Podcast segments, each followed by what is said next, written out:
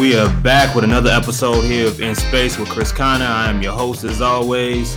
Joining me here, we got a we got a, uh, a guest that's been here three, four, five, six, seven, eight, nine times now. Coach Mike Cyprian, Coach Sip, what's good with you? Can't call it, man. Thanks for being having me. Good to be here again, brother. Appreciate it, man. I'm glad. I'm glad we we figured this out. Um, this this episode of In Space is brought to you here by DraftKings. Y'all see the code at the bottom. The one five for the 150. New York Life as well for those that need insurance. Don't we all? And it's also brought to you here by Birdsall Law Firm. Check this out, y'all. The official injury lawyers of Crew Media, located at 918 Poydras Street, right by the Superdome. Give them a call at 504-523-5413. If you or if somebody you know has been involved in an accident, be sure to mention that we sent you. Birdsall Law Firm, the official lawyers of Buku Media. Now, now that we got a word our, from our sponsors, we got some basketball to talk about real quick, Mike. Um, so I wanted to dive into the, you know, the Pelicans as of. I mean, we are currently recording uh, the night of the second second game or second stay in Utah. Um, but the Pelicans had their win streak uh, snapped a couple nights ago, seven in a row. Um, and you know, as always, that brings conversation. Every win brings conversation that that's way above, yeah, maybe you know, like the middle ground of sorts. And every loss, you know, you'll see overreactions on both sides. Now, I do want to give some type of uh, you know observance to say a winning streak, talk a little bit about some of the ways that you can get back to create another winning streak. And also, hey, all wasn't lost in that Utah game. He was on that downhill run. He restarted and then took another. Yes, indeed. Yeah. So, yeah, man. Um, first things first, Mike.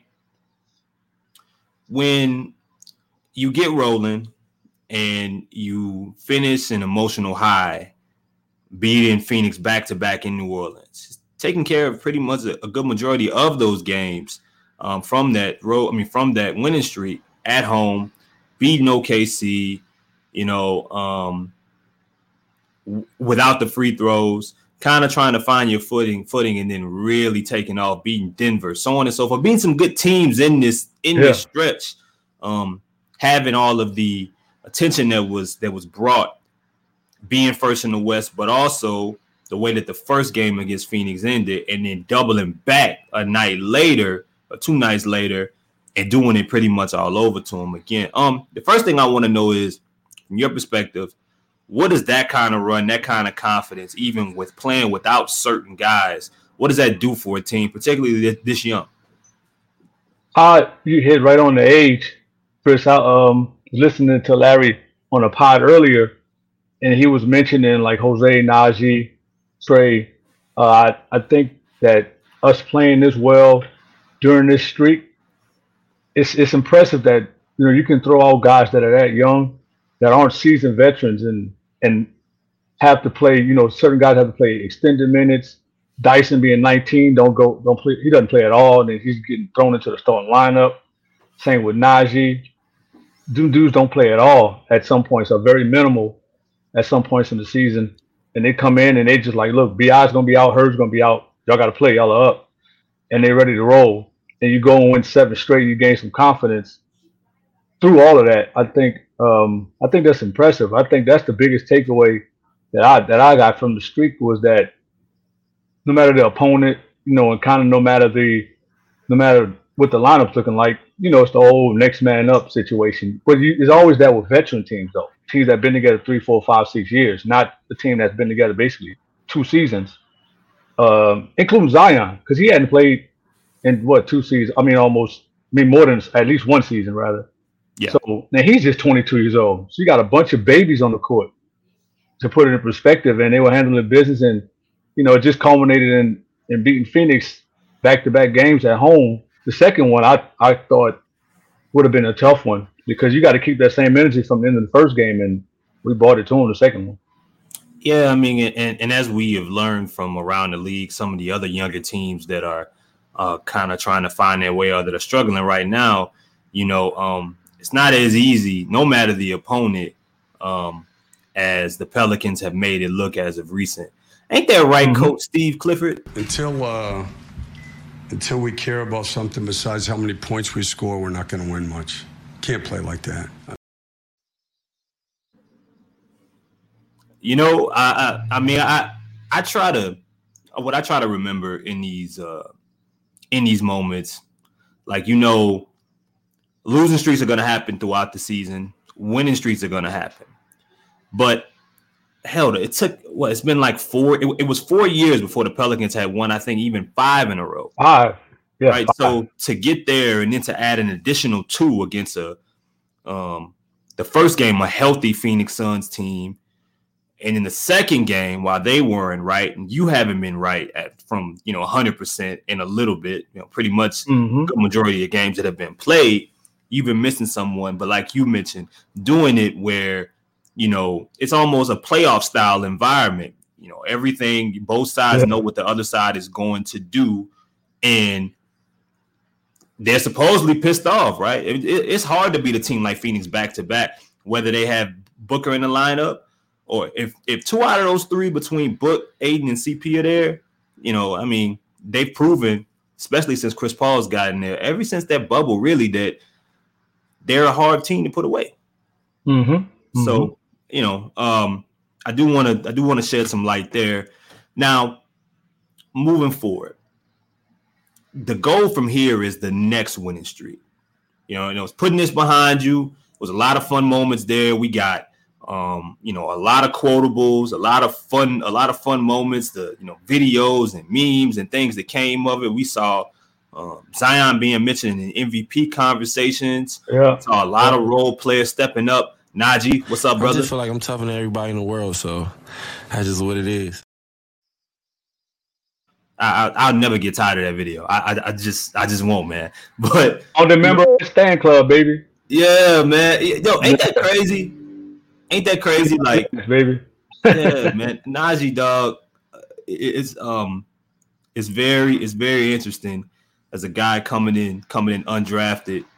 People, you know, nobody really knew you know, around the um, you know the fans that watched the team. You really you, you didn't know what to expect. And if I remember mm-hmm. correctly, he didn't get off to the to the greatest of starts. Had a few games in the starting lineup, mm-hmm. coming off the bench where he just didn't find his footing, and then he kind of took off. Um, it's cool to see him having those moments and being like. I don't know how much is being talked about, but he's turning into one of those leaders in that locker room. So, but yeah. there's a lot of things that happen, a lot of positive thoughts. But you take a loss to Utah, your second loss of the year, before the third game. When you look at not just the loss in total, because we know that we know that the shooting, it's you know you you could try attempt to replicate that shooting performance, and it you know it's gonna be tough, right? That's how bad they shot. Zion turned the ball. Right. They missed a lot of uncharacteristic shots. They shot the you know they they didn't shoot free throws well, and Utah attacked them kind of very similar to the first matchup in ways the Pelicans yeah, yeah. didn't have a whole bunch of answers for it. What does the matchup? Do you think the matchup against Utah is something a? Is it more about Utah or is it more about the Pelicans coming into the matchup tonight? It's got to be about us um, because now you have to. You, it's the second team in a row that we playing them back to back. You know, with, with Phoenix at the crib and then Utah on the road. So I think tonight tonight will say more about us and and doing that, if we can find a way to manufacture a split on the road uh, against an opponent who just beat you, you know, kind of the same way Phoenix was probably thinking when they were when we played them last last weekend. Hmm. We just want to get the split, and you don't want to get swept in the season series either. Because at the end of the day, if you you don't need you don't need these types of you don't need a sweep by Utah, and all of a sudden that comes into play on the back end of the season if you fight for playoff seed. So I'm pretty sure that that that that's factoring in to some of the guys as well. Well, we got to take care of business because we don't want to get swept by this team in the season series. And you just want to get out of there with a win. You know, you, you're playing in a young, you're playing in an energetic building down here. Vibes are super high. Um, real good winning streak, and then you got to go all the way out. Larry mentioned the altitude, and it was tough to kind of play. You know, it was cold and depressing in Utah. You just want to try to get a win and survive and get the heck up out of there, no matter how you win, whether you win by one or 21. Just get a win. So if this young team can just manufacture something good, uh, I think it says a lot about us and how we shake back um, and turn seven in a row into eight out of nine. It just maybe mm-hmm. last game was a blip on the radar. So do you because this this leads into basically what we'll we'll end with about um, some of the individuals that have been talked about a lot in in losses and and in some wins. Jonas Valanciunas, CJ McCollum, and as of late, right, Trey Trey Murphy's going through you know stretch of kind of you know just uh you know the ups and downs of a of a regular season. He um by this time last year he was on his way to to the bench right? Pretty much glued to the bench, and then soon after yep. that to the to the G League for you know for a little bit, and then back up, and, and then the minutes were inconsistent. But after um, a really good start, then a few games off, then five or six games back strong. Now he's having a few games again where he's where teams are adjusting, and now he has to make some some extra adjustments. Um, before we get to JV and CJ, what do you think is the most if you were coaching Trey Murphy, what would you be telling him right now as he's trying to kind of you know live up to the start and a lot of the expectations that the fan base and everybody that's that, that's watching him, even opponents, are kind of holding them to. I tell I tell Trey like if you're gonna be a shooter, shoot the ball, no matter whether you're making it or missing it. Because the last thing, you know, I, I don't know if you mentioned it on Twitter. I forgot who it was, but he passed up on on a corner three. And as somebody who's described as a shooter, and everybody in the league knows he can shoot, who can put it on the deck a little bit and create for himself. Obviously, he can get to the cup and put people in the rim. When, when guys like him are passing up shots, it's written all over them, their character that they're pressing, that you know they're kind of panicking. And one thing I had a teammate tell me like, if you're gonna be if you're gonna be that, you got to be that no matter you're good or you're bad. So I tell Trey like shoot the rock. You, that's the that's the one thing you do better than a lot of people in the league. You're just going through a stretch where you're just not making shots, and he's it's not like you're taking bad ones. It's not like he's one of those guys where I'm going to take a whole bunch of tough ones until I get my rhythm right. But what I don't want Trey to do is just pass up on good looks because he's afraid of missing. Because then you'll become a liability. Uh, maybe not, maybe not over a stretch of games, but just for that moment. So if you if you're not gonna shoot it, bro, then don't play because that's that's what makes you you. To be honest with you. So closing out here, Mike, um, Jonas and CJ, in at the level that Zion's playing right now on both sides of the floor, offensively and defensively, most nights all he really is gonna need is a little bit of help. Okay? Yeah. Um, and two of the guys that you're paying one you're paying a lot more money than the other, but two but two of the individuals with Brandon Ingram being out, Herb Jones working himself back out, but even even with the healthy Herb Jones, two of the guys that are supposed to be guys that can pretty much give you 20 uh, each night or any night are kind of struggling or and or have been inconsistent. We've we've watched yeah. Jonas have trouble staying on the floor. Right, some nights he'll go out and play 20 plus minutes. Other nights he may only play 15, depending on the matchup inconsistency right. with um, taking care of matchups and opponents and having his way when the team needs him. Um, and there have been nights, maybe like the first two games start the year, and the the, uh, the series with the Bulls where he played fantastic. Yeah. Um, but CJ, when you look at when you look at these two guys right now, when you look at Jonas, you look at CJ.